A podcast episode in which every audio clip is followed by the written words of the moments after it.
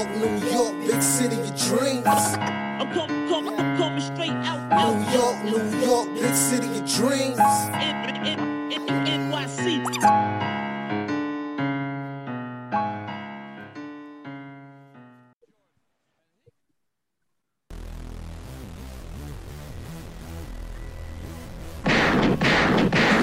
What's going on? This is Jay Ellis for the Knick of Time Show. Here give you that Knicks talk just in the nick of time. And you already know what time it is. We in Miami, and it's time to celebrate the Knicks win. The Knicks beat the Miami Heat one twenty-two to one twenty.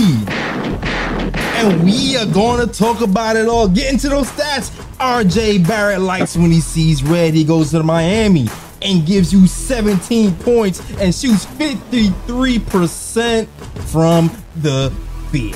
Shout out to R J Barrett. Jalen Brunson on one good ankle gives you twenty-five points, eight assists, and two steals. And some clutch buckets in the fourth quarter. Bust those shots for Jalen Brunson. Immanuel Quickley, when Brunson was limping, going to the locker room, he enters the game, holds down the forts, and drops twenty-one points and three assists. The bust in the gun for Immanuel Quickley. Josh Hart, man, even get into the action, man. Josh Hart didn't have a big scoring game, but still gives you a plus sixteen on the night.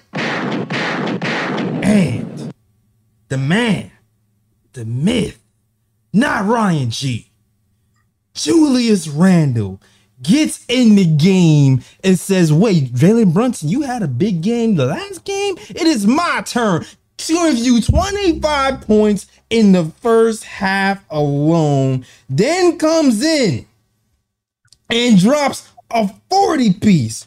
All right? Gunshots for Julius Randle gives you forty-three points. Nine rebounds, three assists, a block, and a game-winning step-back three-point shot. Whose man is that? Is this the same man I seen? Is this the man who I said couldn't perform in the clutch? Is this the man who I said needed to, to, to, to bring the team home? He hit a clutch free throw. He hit a clutch fall away baby jumper over Bam Adebayo and a step back three to win the game. The Knicks overcome. Playing badly in the third quarter. In the fourth quarter, overcome being out-rebounded by the Heat, eleven to four. Overcome Jimmy Butler giving twenty free throw attempts. Overcome it all and go on an eight-game winning streak. The second and eighth-game winning streak of the season. And did you hear what they said on M S G, guys? This is the second and eighth-game winning streak in the season that has not been done since seventy-two seventy-three season. Now, wait a minute. Well, what what what significantly happened in seventy-two? Let's go. Something happened big. I can't quite. It's been a long time. Did you? Do yeah, you guys it, know what happened? Definitely. definitely. A championship season. I'm not. I'm not there. I'm not saying we win the chip. I'm not saying we win the chip. But it's significant. It's it's a big deal. The Knicks are top ten in offense and defense since you know since the infamous nine-man rotation and. Listen, teams who win chips are top ten in offense and defense. Not saying we win a chip this year. I'm just saying the trajectory this team is on is unbelievable. And we're going to talk about it all. Before we talk about it, shout out to Fubu T V dot com. If you want to go to watch the Knicks for free for seven days, go to Fubu T V dot com. Slash K O T. You watch, you watch the FuboTV. You watch the Knicks. You watch any sports channel you want. And This, there's no real subscription. You can cut it whenever you want to if you decide to buy it. And if you decide to buy it, we get a cut. You get to watch cable. Everybody's happy. Now, if you love the show and you haven't subscribed yet, I don't know what your problem is. You need to get on that bandwagon and like and subscribe. Also, we are twenty, counted twenty subscribers away from eight K. So, you know what? Join the family. All right? Join the family. And thank you for that super chat, Knicks fan in A T L. We're going to get to you in a second. All right. But before we start the show, you already know what it is. I have to introduce my guys. First and foremost is the man, the myth, the legend, the guy with the stats and the facts. Ryan G's in the building. Eight-game winning streak. Julius Randle is that guy. Yes. Let's go. Let's go. Knicks fans deep in Miami. That's M S G South two. We outside. Yeah, we outside. That's our other, other, other arena. Because we got Atlanta, we got Orlando, we got M S G two, which is the Brooklyn, and now we got Miami two. You see? And of course, you already know this guy, man. It is the, the Latin assassin, E S P N contributor, posting and toasting contributor, Deadspin contributor. And you already know this guy is, is a co-host of the K T show. One of them, anyway. My man, Lee Escobedo. What's going on, Lee? I brought receipts, y'all. I brought receipts of takes that I've made before the season, and I've got a few new ones. It's time for a hot take. Jalen Brunson, best free agent sign in Knicks history. Josh Hart, second best deadline acquisition after Kevin Durant. Julius Randle, top three M V P candidate this season. Leon Rose, executive of the year. I Q, six man. Tibbs, best coaching season in his Knicks tenure. Mitch, all defense second team. fifty burger. The Knicks are going to the Eastern Conference Finals. We outside, baby. Let's go. That's the window. That's the Empire State Building. I'm out. Lee's off the Lee's at the top of the Empire State Building window, and he's jumping out there with no parachute. Call it Eastern Conference Finals early. Bing bong, baby. Let's go. Oh my God. Let's go. Wow. Oh, you heard it here first. Are you gonna leave awards for anybody else, Lee? Somebody else have to have an award. You can't get all the awards. All the awards go to the Knicks. I'm saving my coach of the year to see how my man does in the playoffs. But I'm rooting hard for Tom Thibodeau. The fire Tibbs sign is way in storage, back of a closet. Now I'm not dusting that off until he gives me every damn reason to do so. I'm here to root for my team. He's part of a team. I'm on board. Let's go. Woo. Woo, that's, that's that's that's a lot. That's a lot to unpack. That's a lot. You just said in a mouthful. Eastern Conference Finals. I'm not quite there yet, Lee. I'm not quite there. But you know what, Lee? I'm not counting this out either. I'm not counting this out. Let's go. Bing bong, baby. I'm not, I'm not counting us out. I'm not saying book it. My ticket isn't bought. But mine is. This team, the way they're playing, the way they step up, you already saw, you already heard. Top ten offense, top ten defense since the infamous switch made. There's other teams who do play that way as well, but we right there in the mix, baby. You right, we right there. So I understand the excitement. Uh, I'm not there yet. I'll say this though. I'll say this: if the Knicks find some way to get to the three seed, definite Eastern Conference Finals. Let's go. The three. If they, if they find a way to get to the three seed, definitely Eastern Conference Finals. Because I'm telling you, Celtics are looking a little bit shaky. If if Knicks play the way they're playing right now against the Celtics, I think they beat the Celtics. The Let's three go. Seed. So we're not even talking about the four seed. We talking about three seed. Yeah, if the Knicks make the, if if Knicks can get to the three seed, I think it's Eastern Conference Finals. Jay Ellis, Jay Ellis, do you know how many games out of a three seed we are? Three and a half. I understand. Three and a half. We are streaking right now. We are streak. I ha- listen. The Cavs right now, they have an easier schedule than we do. I'm I'm leading. I'm gonna lead with that. I don't know what type of schedule the, the, the seventy-sixers have though. I know the seventy-sixers just lost, but the Cavs have an easier schedule than we do. So even the seventy-sixers drop out and the Cavs have an easier schedule, it can maybe fourth. I can see. I don't know. Third. I don't know. I got, I got, I got, I got, I got to collect my thoughts. I got to look what's happening with the schedule of those guys. Um, I do know one thing though.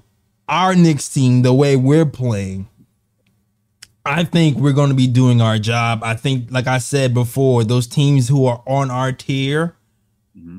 who are supposed to be on our team be early, I feel like we're in this place where we can take care of those teams right now.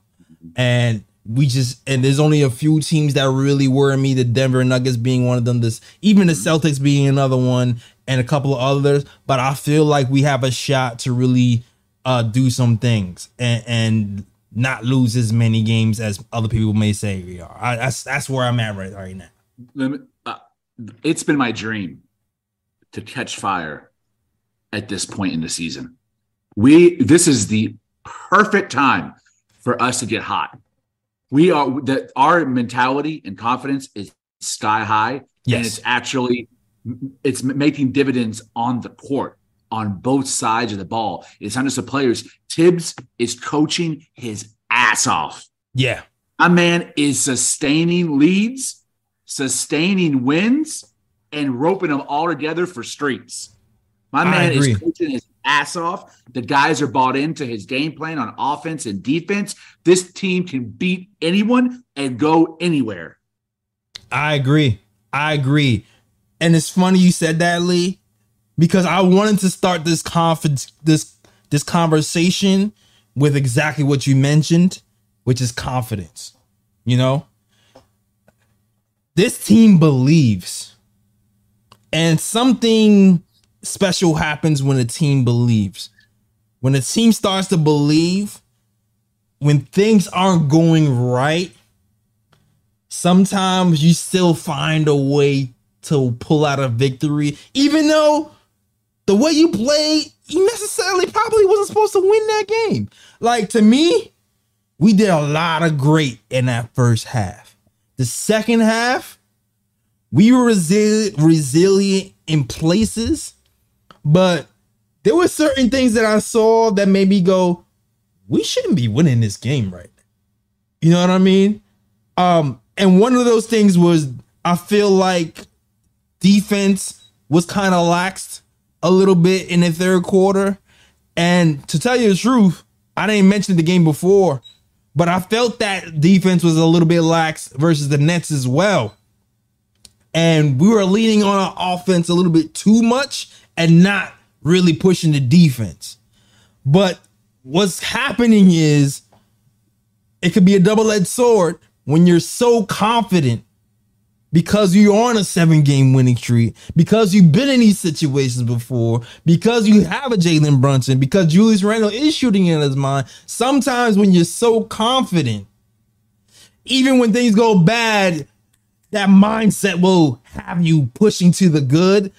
And even I like what the coach did uh, with with the, the play calling at the end, having Ju- having going small the last minute, having Julius Randle versus Bam and shooting over him. I like the play calls and all that stuff, but the players have to be a little bit sharper. You know what I mean? To pull out these wins. But kudos to these Knicks, though, still, who showed the grit, made still made correct plays in certain spaces, and had the confidence to pull off the shots and the things that they did today. You know what's unbelievable is that this team hasn't even reached its full capacity. There's another level this team could hit if R J Barrett could get his game together. Yeah. And or Quentin Grimes finds his shot. This team to level up even more. And that is equally terrifying and exhilarating. Because when the playoffs come, and I said it last show, if one of them can average an efficient twenty, we're going to the damn finals. Yeah. Yeah. Ryan G, I don't know. I I, I don't want to take over because I I'm passing the ball. I already scored twenty. Jalen Brunson style. I'm passing you the ball, Ryan. You have anything to say? Yeah, um, no, nah, I mean, I definitely agree with you. You know, Knicks defense did slack a bit, especially in the third quarter. That allowed the Heat to get back into the game. Um, and, and it was the same thing in the Nets game. You know, the Knicks basically had two straight games where the third quarter they came out a bit lethargic, especially energy. I like the fact that in the first quarter they were pushing the ball a bit because Miami is a slow-paced team, and the Knicks were definitely pushing the ball, especially knowing that Miami is such a good defensive team. So I like the fact how they sped up the tempo in the first quarter. I think that contributed yes. to jumping out to an early lead because they were able to push tempo, you know, m- movement off the ball, get good shots, et cetera. And the, I think what happened in the in the second half is they stopped pushing tempo and they started to slow down the game a bit. And then when they slowed down the game a bit, that allowed Miami to set their defense. And then when Miami's defense is set, they're really hard to score on. Yeah. So they got a lot of trouble scoring on Miami. And then, and then you know, even though Julius Randle had a great game tonight, you know, Jalen Brunson had a decent game tonight, there, there were a lot of instances I felt like in the second half where they over-dribbled a bit. Yes. And try to force up shots when he probably should have passed the ball. And and and there was a few possessions where, you know, Julius Randle got the double team and I felt like he was a bit too slow to pass the ball. Same. Like, it, you know, I felt he was a bit too slow to pass the ball too. So there were definitely things that you could, that, that you could pick, you know, pick at and be like, you know, the Knicks need to do better, you know, in those type of situations or in those game situations. You know, Julius Randle needs to, you know, be more aware to pass the ball when the double team is coming. But at the end of the day, like you said, con- when the team is confident, it goes a very long way. And even though Miami was getting back in the game, they were pressuring Knicks towards the end of the game, you know, they they came up with big shots. I mean, yeah. Brunson had that big shot, I think, with like about two minutes left in the game when he drove to the basket. And I like how he duped the double team because he when he was driving to the basket, Miami, a Miami defender was coming from the strong side. Like he was coming he was coming to like kind of double Jalen Brunson. Jalen Brunson gave, gave like a hezzy and kind of yeah. pulled the defender and made the defender, you know, go back to his man. And then he was able to go by him and got and got that shot off the glass, which, you know, which was a big shot at the time. And also like the fact that, you know, Thibs usually, it's very rare when Thibs p- puts a lineup out there with no, like with no rim protector, as in no Mitch, no Hardesty. Like I, I was very impressed with that last offensive, you know, um, that last, the last offensive um, play where he sat Mitch and had Randle out there as a five and put him out there with, you know, every, you know, guys that can shoot the ball. So I thought that was very, it's very un-Thibs-like, I'll just say yeah. that. And and that pretty much led to Julius Randle, even though that shot was just crazy because Julius Randle lost the possession, lost possession like twice. twice on and, he, and, he, and he still put up the three and he still knocked it in. So I'm like, damn, but I was ready to throw my screen at him. I, and, and this is what I'm talking about. When you, he Randle already turned the ball over like a play before. You know yeah. what I'm saying? So for that thing to happen where they poked the ball away twice and he's able to hit a step back three, I did not like that process at, at all of how that shot got off, what play was run. I mean, granted, you know, we lost a timeout because, you know, the coach challenged, uh, challenged a, a, Immanuel Quickley foul with under a minute to go to Tyler Herro. We lost the challenge. We lost the timeout. So we left. We were left to our own devices. So I did not like the process of how Julius Randle got that shot.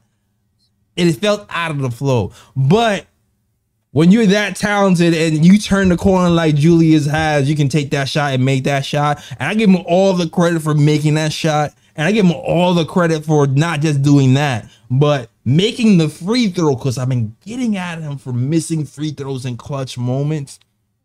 And it seems like that mental health part of Julius Randle's brain where he's over worrying, overthinking, it seems like that part is figured out. And I'm happy that that part is figured out. Man, what a game. What a, what a game. Eight. And salute to the chat. I have more to say, but we got so many super chats I want to get to y'all guys. Y'all, y'all came out swinging. All right. nine ninety-nine super chat from Nick Fan and A T L. Not much, but I appreciate all you guys do. Keep up the great job, K O T, all day. Go Knicks, four seed coming third next. nine ninety-nine, not much. Listen, man, we'll take that. We'll take that today. Oh, yeah. That's... That's enough. We appreciate you. We appreciate you. All right. two dollars super chat. Shout out to Echelon. He hits you with the jabs, the little two dollars super chat. Bow, bow, bow. He gets, shout out to you. He says, Knicks looking to rob White Castle, taking all burgers. He's calling the fifty burger. He's calling. Shout out to Ash, man. Shout out to Tony Banks, who does a fifteen dollars super chat, says, open the window. Tony Banks is jumping out the Empire with Lee. Let's go, Unk. Me and Unk. Flying through the sky, bro. the sky to the sky. And Lee, four ninety-nine super chat from John John Baines. It says, Lee gonna make me jump out the window actually now. Elite defense by Heat tonight. Still one. Let's go Knicks. Yeah. Let's go. Yeah. Woo. This game got me so excited. And, and, and you know why I like this game, guys, too? Because of the playoff intensity. Yeah. Because this is kind of a peak what we have to look forward to in the playoffs, right? Because the this, the, the Heat has been stumbling, but they still have that extra playoff gear that they, they, they brought forth in the second half. And Butler is a dog. Like, he almost beat us by himself between the foul shooting and the offensive rebounding. I'm kind of surprised. Like, he almost beat us by himself. But this is this is what we have to look forward to. Jalen Brunson getting doubled. Because they did it to start the game. You know, trying to get the ball out of Jalen Brunson's hands and making somebody else beat us. That's what we're going to have to look forward to in the postseason. You're going to see that a whole lot more. And on top of that, what you're probably going to also see is people trying to get Jalen Brunson on their best offensive player and try to I S O him. So be prepared for all that stuff to happen in higher capacities in the playoffs, which is kind of why I like that game, because we got to see how we'll react with longer doses of that. And if Julius Randle keeps this confidence up, um, we'll be fine, because he hit threes to start the game. He kept that confidence in the fourth quarter, and we was able to pull it through. So I think we'll be fine. There's little things to clean up here and there, but all in all, um, I like I, we'll be fine, because unlike the Hawks, when we played the Hawks in the playoffs, you know, Julius Randle was able to take advantage of the attention that Brunson was getting and be able and was able to I S O on Bam Adebayo at the end of the game. You know what I mean? Or able to get open pull up pull up jumpers in that midi area. So in that aspect, it will help us. So uh, hopefully we, we take some things right now and we put it in our memory bank, and we'll carry that to the playoffs. I don't know if you guys have anything to say. There's two reasons why I'm confident and not scared of us going to the playoffs this time, even though in the rearview mirror is that god-awful five-game smacking of the Hawks by the Knicks in twenty twenty-one. I'm not scared. Here's my two reasons why. Mm-hmm. One, Tom Thibodeau. The man has been in the N B A for about fifteen years as a head coach. Mm-hmm. He's got a five seventy-two win record. Tib supporters, they tout that around. They, they wave it in the air. They put it on a sign. They wear it on a shirt. But he's at a four ten winning percentage in the playoffs.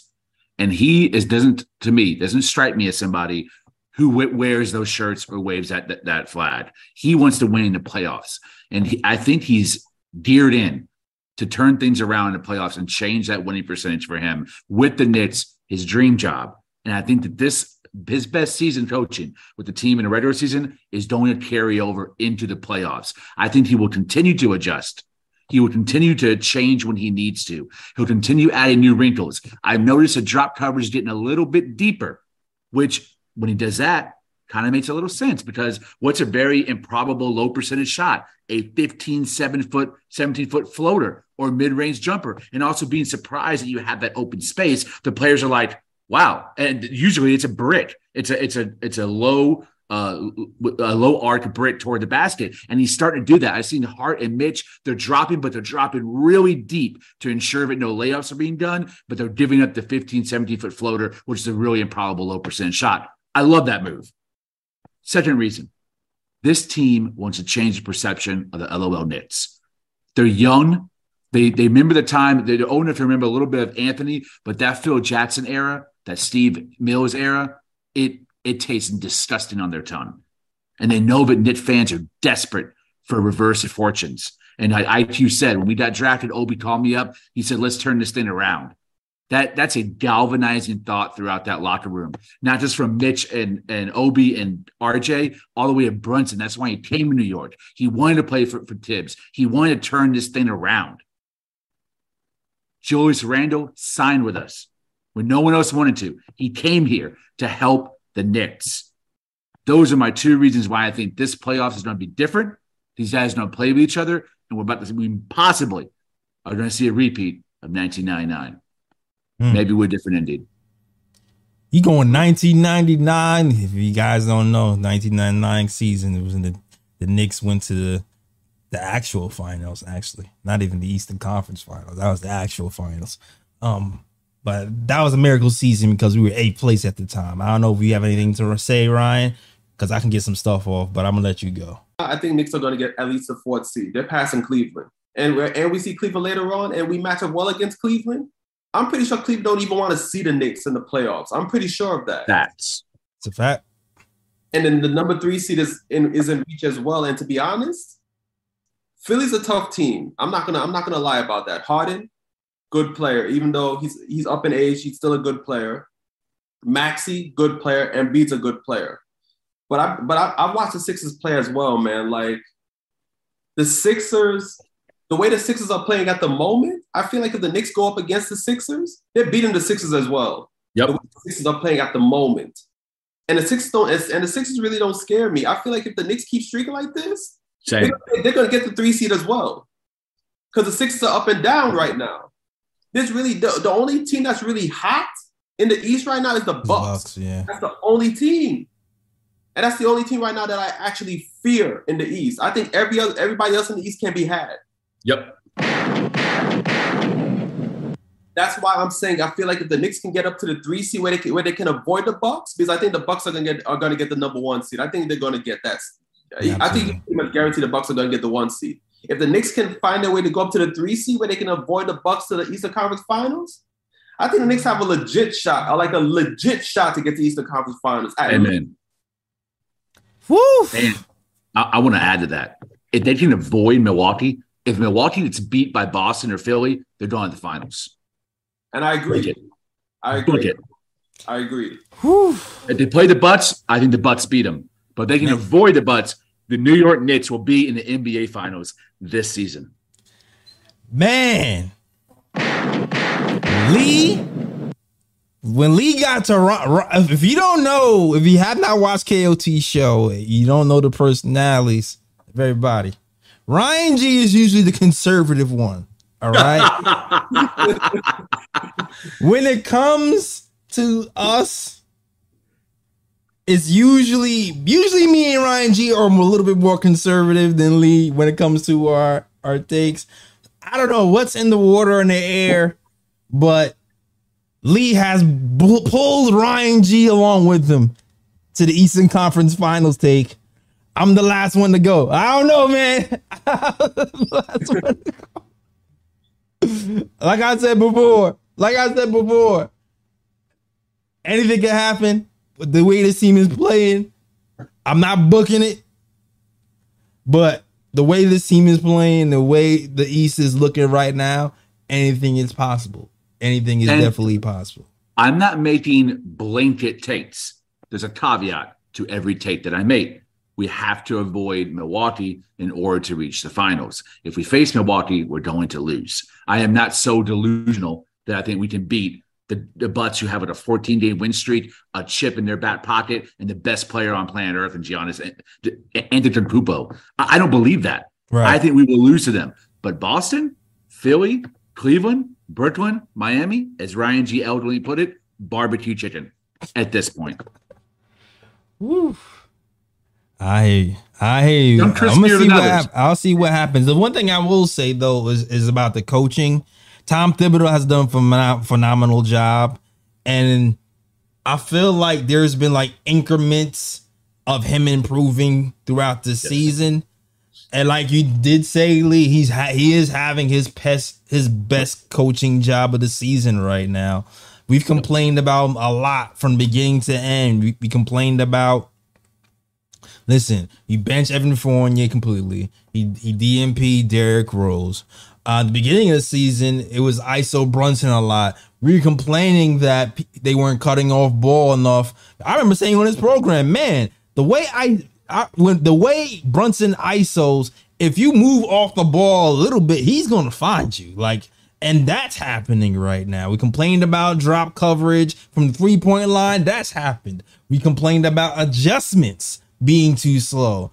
I remember K P going off for nineteen points versus the Wizards in the first quarter. Then all of a sudden, he didn't score anymore. He adjusted in game. Usually, watching Tibbs, it'll take him like a half to adjust or a game to adjust. But he he he's doing things faster. So Tibbs out of timeout plays are better. Everything from Tibbs seems to be getting gradually better as the season goes on. And I don't know what's happening. I don't know if somebody's in his ear. I don't know what's happening, but I'm glad it's happening. Uh, it's funny because the Knicks still run the second highest I S O heavy offense in the entire N B A. But we have guys who are really good at I S O, and they've gotten better at reading and reacting. Uh, so, so these are the guys. These guys are really tailor-made for Tibbs' system, and it's making him look even better within his growth. And it's just all clicking. It's all clicking together at the same time. I still wish that we can run a little bit more than I S O sometimes. But listen, what we're doing is working. What we're doing is working. And to tell you the truth, sometimes in the playoffs, people run a lot more I S O in the playoffs for the most totally. part. Even though I, me personally, I want to see more imaginative offenses, people do run more I S Os in the playoff. The one other thing I will say, and Tibbs has started to do this a little bit later too, I would like to see him pick and choose which I S O works best for him. At least that's what I was saying in the first half of the season, but he's doing that more too. Like, I feel like he's hunting switches now that benefit us more. So I'm starting to almost run out of stuff to critique from Thibodeau, to be honest with you. The only stuff Same. I only like, the only thing is, oh, play Obi more a little bit. But Randle is a legit M V P candidate. So what more can I say? Like Jay-Z said, I like Thibodeau is growing, man. He just is. He just. Whew. Yeah. And I do want to address some comments in the chat because because people are, I see a couple people trying to, you know, get on us, get on us saying that we can't get past the Celtics, we can't get past the Sixers. As Jay Ellis said, I'm one of the more conservative, I'm one of the more conservative people on this whole podcast. Like, I'm the one who usually errs on the side of caution, but I like I watch ball. I, I don't just watch the Knicks. Watch the Celtics and how they're playing lately. Watch the Sixers and how they're playing lately, and watch how the Knicks are playing lately. Sometimes when you go into the playoffs, sometimes it matters who's hot at the moment. If the Knicks carry this momentum into the playoffs with the way the Celtics are playing lately, the Celtics just blew a twenty-eight point lead tonight to the damn Nets. Mm. They just blew a twenty-eight point lead tonight to the damn Nets. Six has been up and down. I'm not saying it's a definite, but there's definitely a chance with the way those teams are playing right now and the way the Knicks are playing. I can definitely see the Knicks upsetting either team the, with the way the Knicks are playing right now and the way those teams are playing right now. Right now, the way the Celtics are playing and right now the way the Sixers are playing, none of those teams are scary right now. None of them are scary. They're beatable. That's all I'm going to say. And you know what? Uh, the teams that are at our level in the standings and above us, we have the best head coach. Yeah. The best. I, I take Tibbs over Doc. I take Tibbs over Missoula. He's never been in the playoffs before. He's never coached in the playoffs before. Yeah. Yeah. And listen, man, I, I, I already said, I already said to me, I know it sounds crazy, but I feel like we match up better with the Celtics and the Sixers personally because of the Joel Embiid thing. But like you said, the 76ers are kind of sputtering right now. And listen, we had some tight games with the 76ers, some tight games. And I remember the Christmas Day game where, you know, we really we lost because we were playing drop coverage on two shooters, and that made no sense. We didn't do that the game after that. You know, Tom Thibodeau adjusted the game after that. You didn't see drop coverage when um, James Harden and who was that guy? Yang ran pick, uh, pick and pop. You didn't see that anymore. You know what I'm saying? For one, And show shout out to my internet who's acting crazy right now. Oh my. Sheesh. You know, I I know Joel Embiid. I mean, he he's my number one pick for M V P uh, at the moment. I know they're scary because of him, right? The offensive force and defensive force that he is um, at, at the center position. But man, let's not forget we got Mitchell Robinson. Behind him, we got Isaiah Hartenstein. Behind him, we had Jericho Sims. We don't have like Michael Doliak coming off the bench. We have three, maybe the three best center rotation in the N B A. It's solid as hell. And I'm not saying they can stop him, but they can put bodies on him. They can do different things on offense to make him, him guard them as well. All three are super strong rebounders. Combined to give us the best rebounding advantage in the entire N B A. I like their chances. And that Philly roster is thin and weak. They had no bench. We got a bum for a coach. They had a washed-up second star in Harden. Maxey's nice. He's very nice. He might actually be their second-best player right now. But after that, the drop-off is steep. Tobias Harris, he might give you seventeen a game, but it's an inconsistent seventeen, and it's an inefficient seventeen. After that, it's like single-digit scores and DeAnthony Melton. They don't have an I Q yeah. off the bench. They start I, them. They don't have one off the bench. They don't I have agree. Grimes. They I agree with that. Everything you they said. They don't have a heart. I'm sorry. Keep going. I didn't mean to cut you off. No, I'm done. Okay. Now, I agree with everything you just said. My, my whole thing is Joel Embiid and foul drawing. Joel Embiid and foul drawing in the playoffs. You know what I'm saying? Like, you breathe Joel Embiid's air, you're getting a foul. Like, that's the way the refs really call him. And in the playoffs, it's probably going to be that times one hundred. So, I understand we have Mitch. I still feel like Mitch is a force. Um, the weight he's put on, the length he has, he's our best defensive weapon. Might be the best defensive weapon um, one-to-one in the East versus Joel Embiid. But even with that being said, you know, it's still kind of rough because of that that foul line whistle. Like, he's very crafty, and he can easily foul, get him in foul trouble, and then we're kind of, you know, struggling a little bit. That's why I always say, I always go back to, dang, Joel Embiid can really kill us. You know what I'm saying? So that's all I really have to say about that. Now, everybody else, I agree. Like, we can kind of take, you know, Harden. I'm not that scared of Harden. I'm not that scared of Harden. I'm scared of Harden in regards to Joel Embiid, James Harden pick and roll. That's why I'm scared of Harden. I'm scared more of his playmaking. But I'm not all the way scared of Harden. I might be a little bit more scared of Maxey scoring because I still feel like Maxey has a gear. You know what I mean?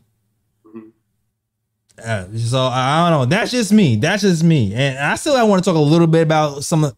Go ahead. Go ahead, Ryan. No, I was just no, I was just saying that, you know, you do have some valid points. You know, like Embiid is the worry. I, to me, Embiid is the main worry. And this, and you know, if the Knicks were to go against Philly in a playoff series, Embiid would be the one that you would have to worry about. But I do think that, and Maxey too, because Maxey could be a microwave sometimes. You know, sometimes he can get hot. But I don't know. I'm just going by the way the teams are playing at the moment, and I feel like if the Knicks can, if the Knicks can bring this momentum into the playoffs. And the way the Sixers are played, and the, and the way the Sixers play up and down at times, especially as of late, I do feel like the Knicks have a chance. But yeah, Embiid. But yeah, I mean, you make good points. So Embiid would be a worry, and Maxey, you know, is like that, that dude could be a microwave at times. You know what I will say? Um, Immanuel Quickley, man. I've been saying this for a while.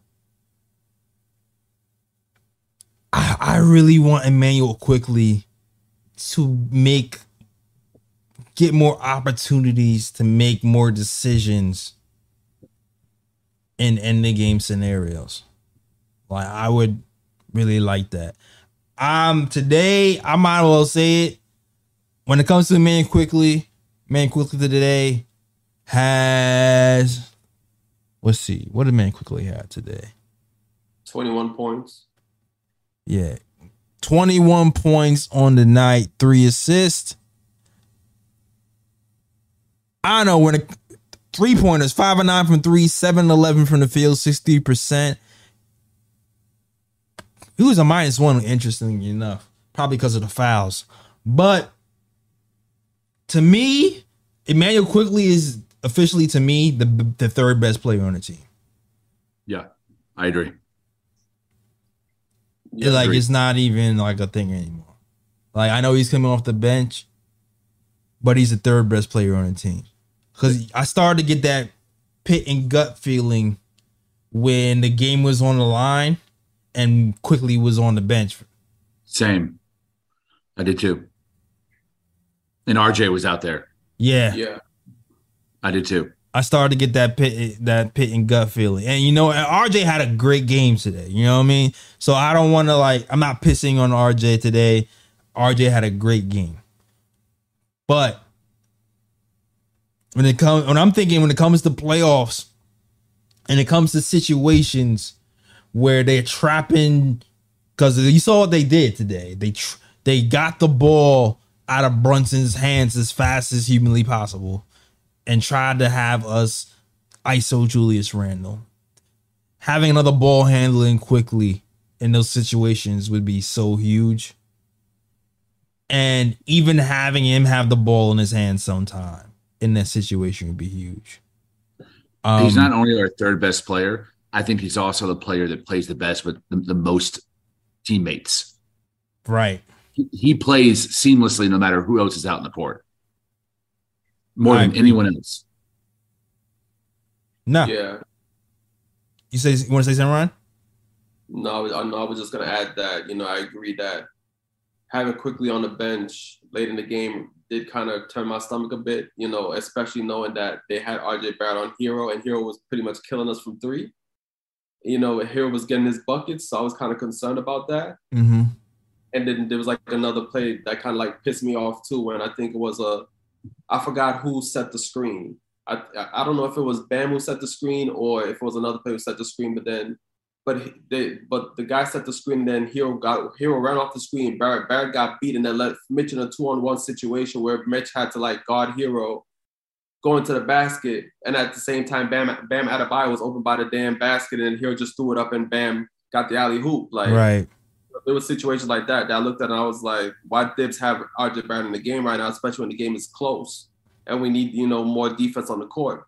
But, yeah, like, I I, I still think R J Barrett's ceiling is higher if he can get it together. Like, I do think he could be a – I do think overall R J Barrett could be a better player than Quickley, but – If you're going, if you're going by the way both players are playing at the moment, yeah, Quickley's pretty much the third best player on the team. Yeah, and I'm gonna even give Barrett some bail too, because like Barrett was playing good defense pretty, pretty much for the, uh, most of the game.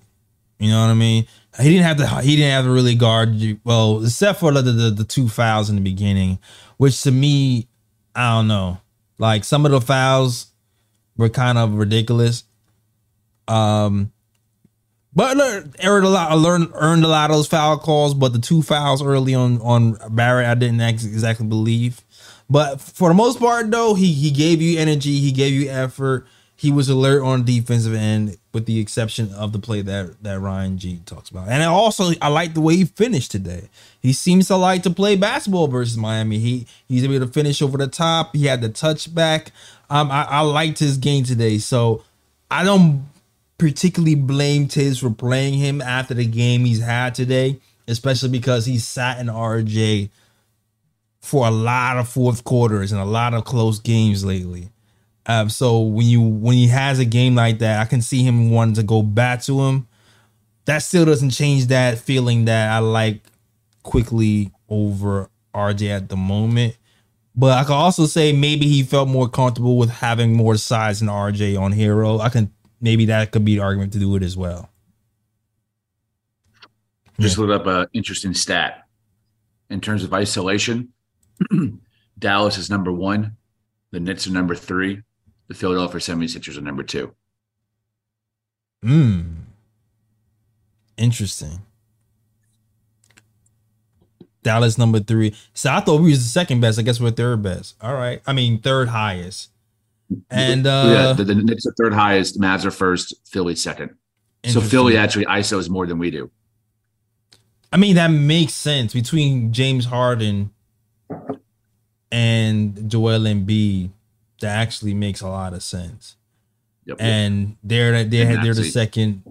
And these are like old school coaches too. Like, it's funny, Tom Thibodeau and Doc Rivers. They're they're that mindset. Get the ball in the hand of your best players as many times as possible. Mike Woodson, low key, was kind of like that too, because people were complaining about Mike Woodson um, playing too much yep. I S O too.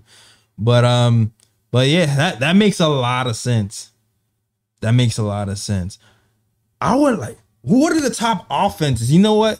Who has the top offenses? Offenses in the Philly, league. Philly's above us in offensive rating. Yes, they're like one spot above us. Hmm. Interesting. Uh, because right oh, now sorry. I think we had. I think we were number three the day before, uh, as of the Nets game, I believe. They're a spot above us on overall net rating. Offensively, we're number four. They're number eight. Defensively, they're number eight. We are number fifteen. Mm. And then overall net rating, they're number six. We're number seven. Got you. Got you.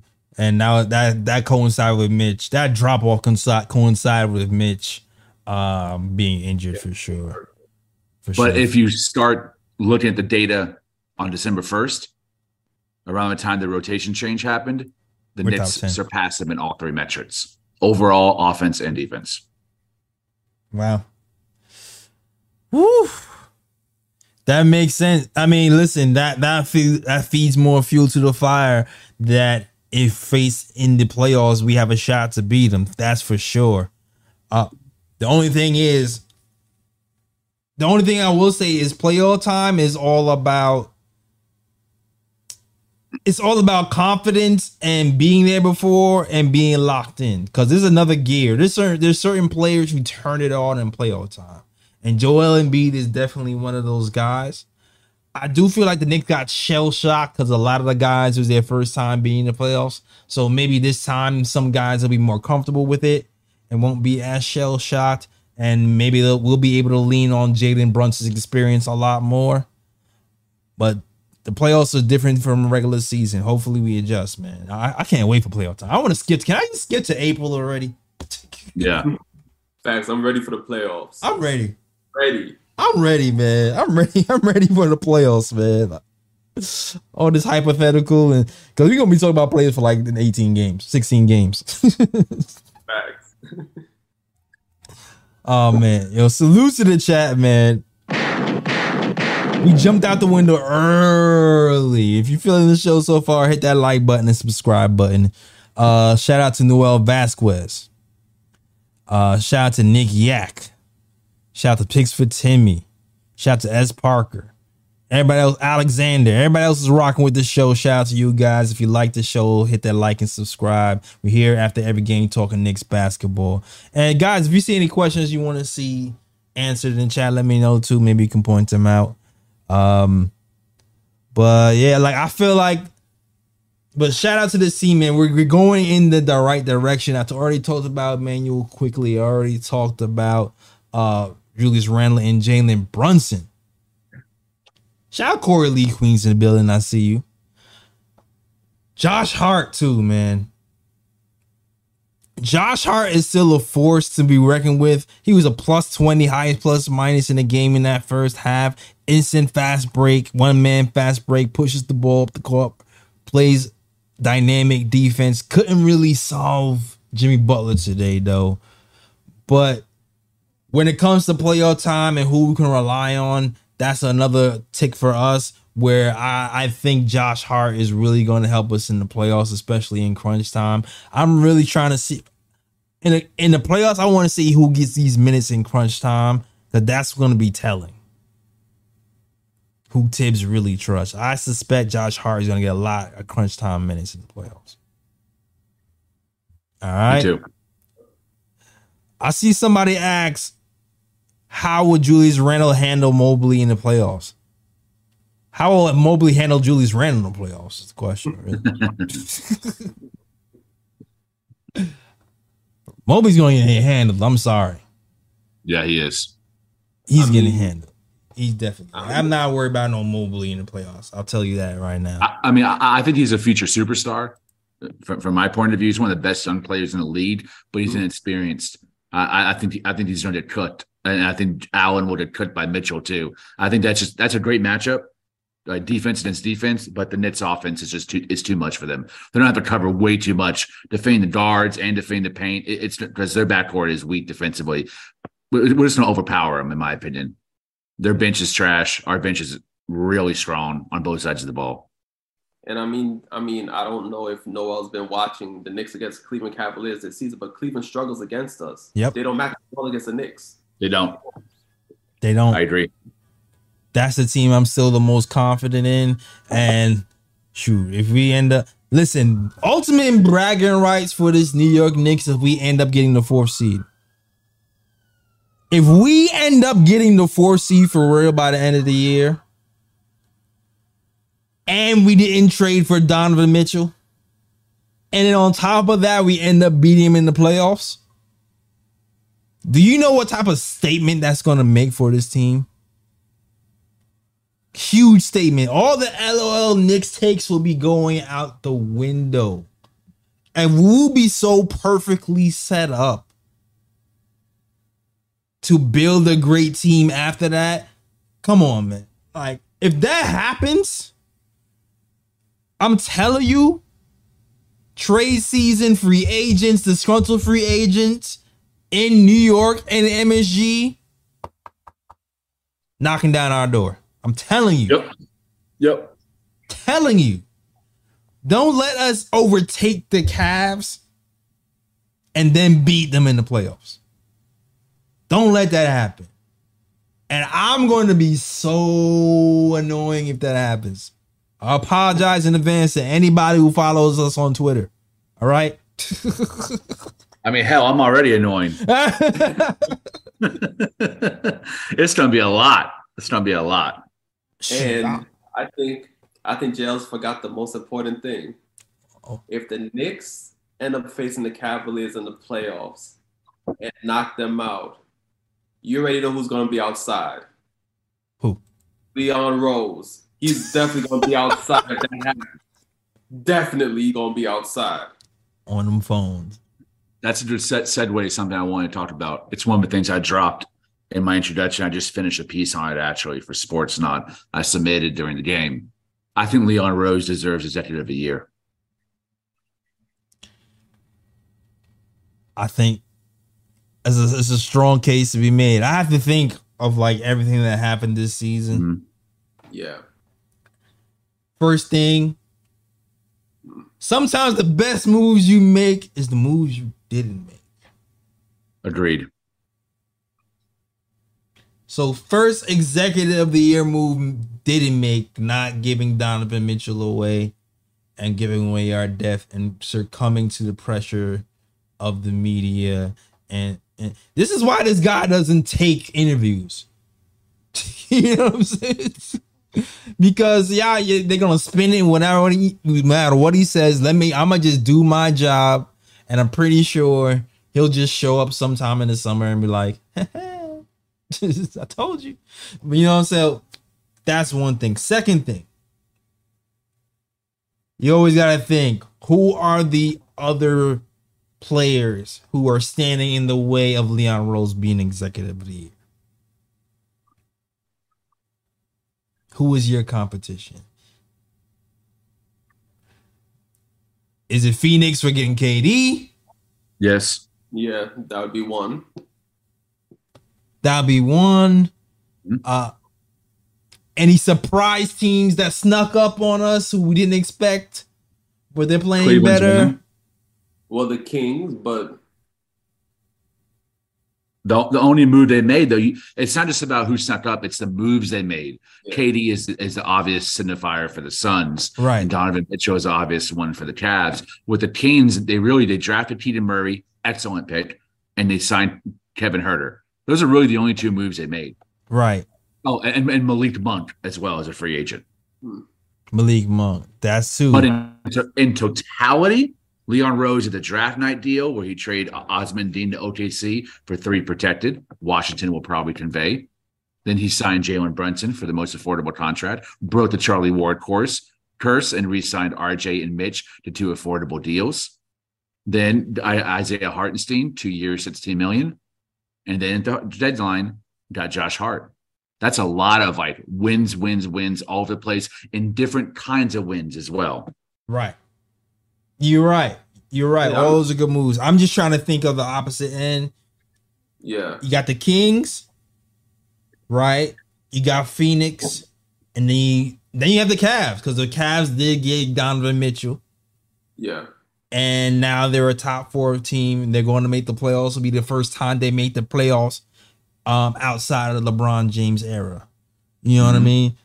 I, I do have a question, though. So, Executive of the Year, when is that award awarded? Like, is it awarded like right after the regular season's over, or, or is it awarded like in the middle of the playoffs or after the playoffs are over? I think it's during it's at the same time as all the other ones. So like usually it's right the middle of the first round, right, or beginning of the second. Playoffs aren't included. It's it's only for the, the regular season. Got you.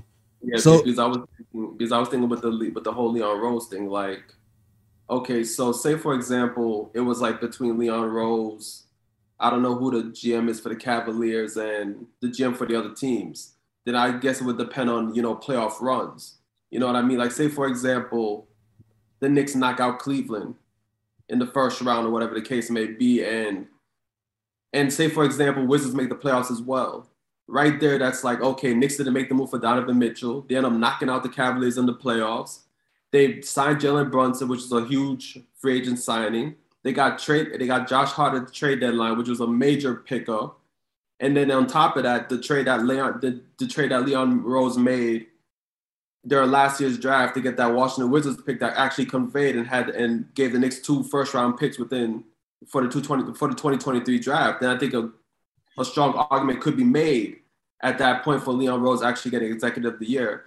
And that's what I wanted to know, because I was like, if it's an award that's awarded like right after the regular season, it's like, you know, I don't know if Leon Rose is a definite to get it, but if like if but if the award waits a bit, like, you know, when the playoffs go on a bit, so people can evaluate like what happens in the playoffs as well, then I would be like, depending on what happens, like that would probably give Leon Rose a better, you know, I guess a stronger case to win that award. Uh, Nick Yatt brought up a great point, something that I forgot: unloading Nerlens Noel and Kemba Walker now at Burks, to clear cap space, to not have to engage in a sign trade with Dallas for Jalen Brunson. Right. Yeah. The Jalen Brunson move was probably was, is is the move. It's Jalen Brunson versus Donovan Mitchell, right? Those are probably the I two. Think so. Jalen Brunson, Donovan Mitchell, K D, probably the biggest moves made mm-hmm. by the, the guys who are in contention for Executive of the Year. So those Correct. big, big moves made, then you go by, if it's if that decision is made by the end of the season, then you probably look at the record. So that goes back to, if the Knicks overtake the Cavs for the fourth spot by the end of this season, I think that would solidify Leon Rose for Executive of the Year. I don't think it's just the, the record, too. It's also, what else did he do? Because Brunson wasn't the only move that he did. Signed Donovan Mitchell was the only significant move that Cleveland did, and K D was the only, and they, they re-signed Ayton as well. But the, even that was kind of a, a weird move, because they allowed the market to dictate the extension. They were originally going to offer him less than what Portland offered him. I believe it was Portland, to try to sign him, and then they had to match it to keep him. And right. like, damn, they're actually paying him more than they wanted to pay him to begin with. But they don't have any other satellite moves besides that to match up against Josh Hart or the draft night picks or unloading salary. Like, those are really smart. Or trading the Knicks pick in the Cam deal and keeping Washington and Dallas. Like, that's that's chess while everyone else is playing checkers. Now, I listen, as as far as the front office goes, for sure, I feel like the team that we have uh, in the Knicks front office has done the most maneuvering probably out of any office in the N B A, between, you know, trading back to get somebody else, draft some guys overseas, so it isn't kind of going against the book. Like, they've done a lot. So I agree. With, I definitely agree with you. I'm just trying to think of every scenario. That's that's that's that's really what it is. because I do feel like Leon has done a great job, and it kind of proves once again that, you know, Knicks fans are passionate, but sometimes we're over too passionate and we don't see the forest from the trees. And because, you know, people, you know, people were on Leon's head too, like they were on Tibbs' head. And yeah. a couple of months later, he's figured it out. And now we t- we going from move on from Leon Rose to, you know, executive of the year. But I, I agree with you, Lee. Like, the moves that he made are more significant. Um, he's done more. It's a lot more chess moves to get to a similar place than the Cavs, as the Cavs. So if you think of it in that direction, we had to make all these ch- different moves just to get in a similar mm-hmm. place. Then I can definitely see him winning Executive of the Year. Um, but I could also I could also see the Cavs um doing it as well. Of course, you know I'm a homer. I'm, I'm gonna go for Leon Rose for sure. Yeah, yeah. Uh, to to me, he's a front runner. Hmm. I can see.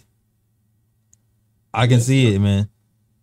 Especially if you're even looking at the listen. If especially you have Immanuel Quickley six six man of the year, you have all these other guys getting accolades as well. I can I can see it. I can see it, man. All right, salute to the chat. I don't know if you guys have anything else you want to mention.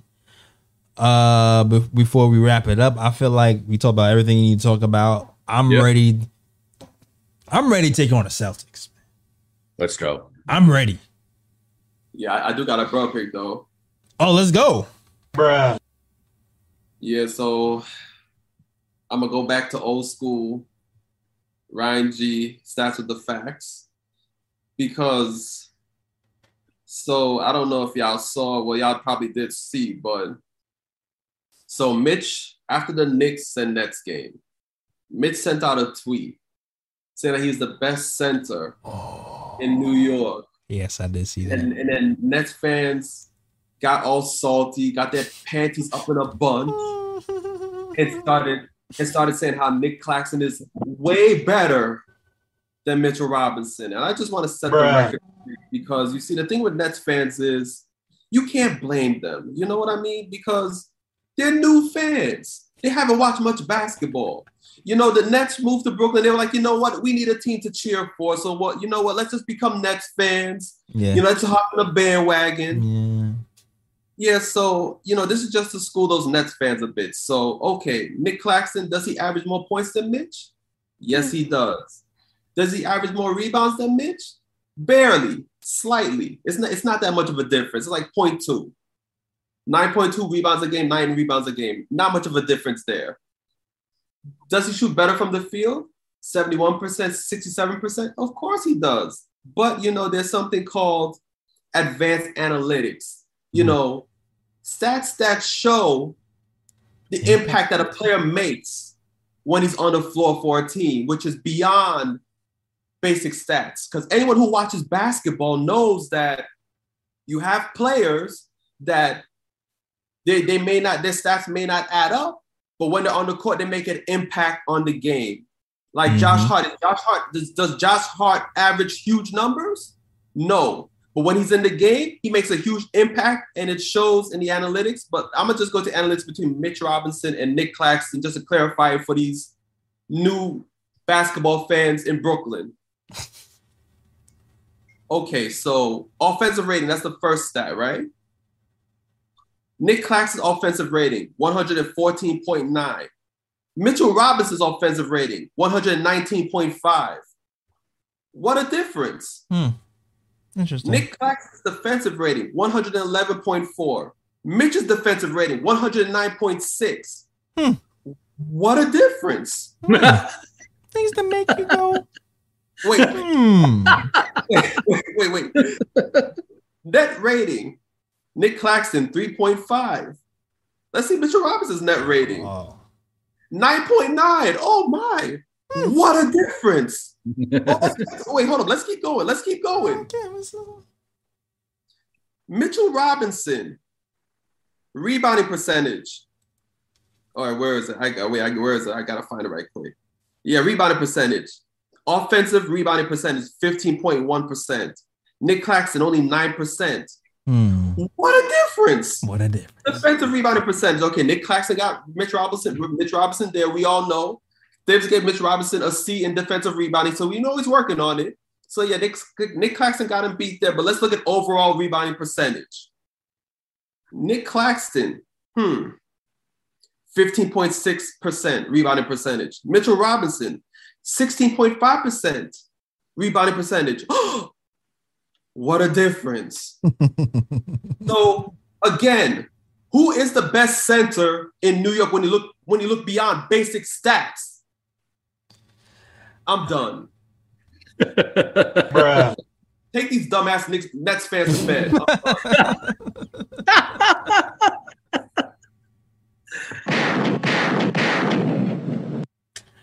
I got one. What you got? I got broke it. So Pat Riley is one of the best coaches, executives of all time. But the man's career is done. He, he has become one of the worst executives when it comes to decision-making the last two seasons.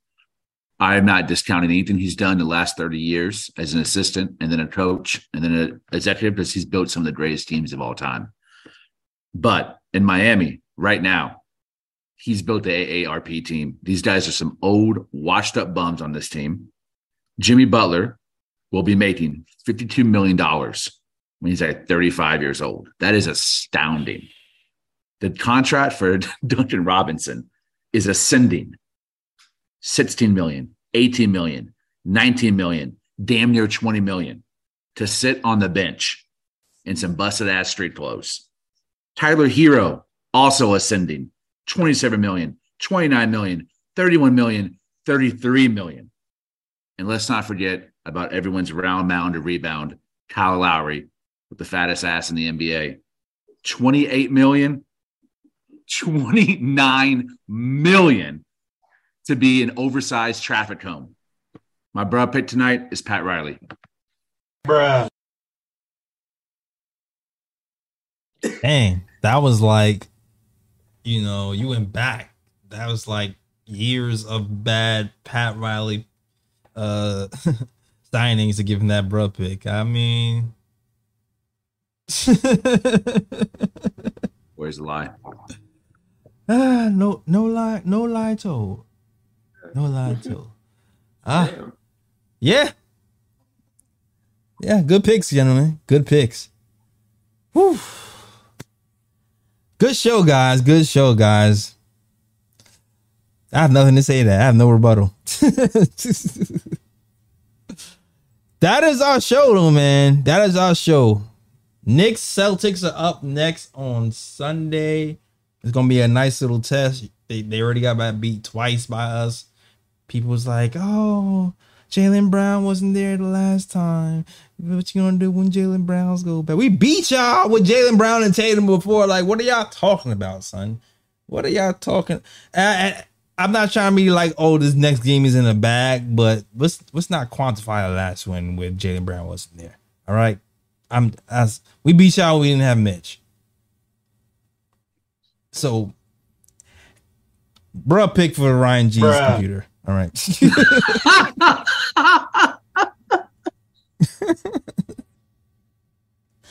I'm I'm I'm just glad. I'm deceased. I am just glad. I'm just glad it happens right after his epic rant, because that would have been oh tragic. That would have been tragic if that happened earlier. Oh, man. But next game, Knicks versus Celtics. We'll be here talking Knicks versus Celtics, and hopefully we talk about our Knicks with. All right. Uh, Lee, the Latin Assassin, let him know where he can find you, sir. Shout out to Alexander. Uh, well deserved getting that that that mod mic. We appreciate the work you're doing, man. I, I thought you were a mod from the moment that I started uh, being a co-host on the show, and I just realized, oh damn, he don't have the little uh, wrench by by his name. Well deserved though, brother. We appreciate the work you do in the chat, um, keeping things lively, keep the conversation moving. Uh, Jay Ellis, I'm glad that he rewarded you with that um, moderator title. All mods, y'all do a great job. We need to link up with all y'all. We got some ideas. that involve y'all's creative juices, and we're looking forward to have a conversation uh, building the brand. Find me on Twitter at underscore Lee Escobedo, or just search keywords like bum is a really good one. Uh, and, and my, name should, my name should pop up. Uh, or just, you know, go to Jay Ellis's Twitter and see who he's arguing with that day. It's probably me. And then you can find my Twitter. Oh, man, appreciate it. It's funny, Lee, we haven't argued in a really long time. I feel like the, vibe, the, the vibes are too immaculate. Yeah. Too immaculate. I didn't pick a fight with you.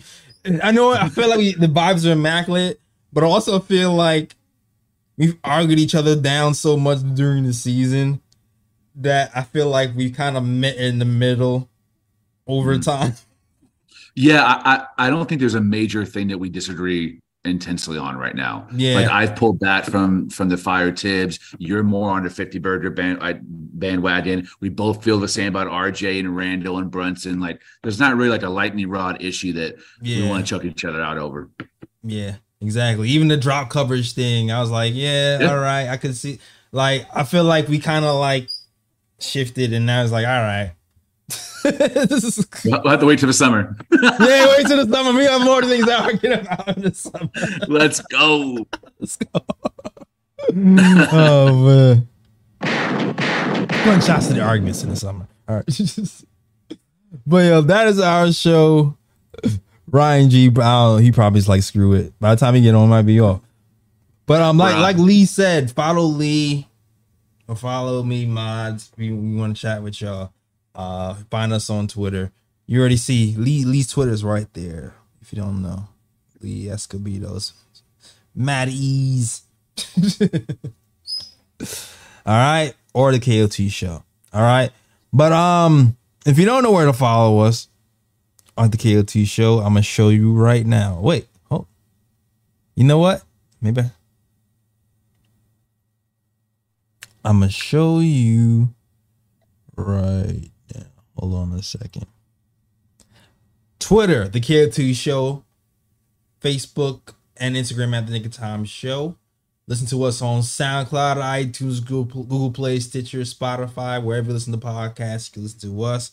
Keep those snapbacks at the knick of time show dot com um, and uh, slash catalog. All you gotta do is go there, hit catalog at the top, boom, merch pops up. Get whatever you want. You got Whose Man Is This Tees, K O T. Uh, snapbacks, everything we got for you to purchase for, for Knick of Time Show. All right. All right. And look who's back. Guess who's back? Bruh. Yeah. Yeah. Bruh. I get bruh put to your computer already. Just in case you didn't know. I'm going to take the name tags off since they're all like mixed up since you came in and mixed up the order. Ryan G, you can let them know where they can find you though. You can find me on Instagram at Sir G is Chillin'. Sir G is Chillin'. That's S I R. G is C H I L L I. And you can also find me at Sir G's Corner. You can also find me on Twitter at Ryan G K O T. All right. Cool. Great show, guys. Um, that is our show. Okay. And of course, you know, as always. Shout out the worldwide West. Everywhere we go, we leave a worldwide mess. A mess out here in these Knicks YouTube streets. That's our show. See you Sunday. Peace. York, New York, that city of dreams.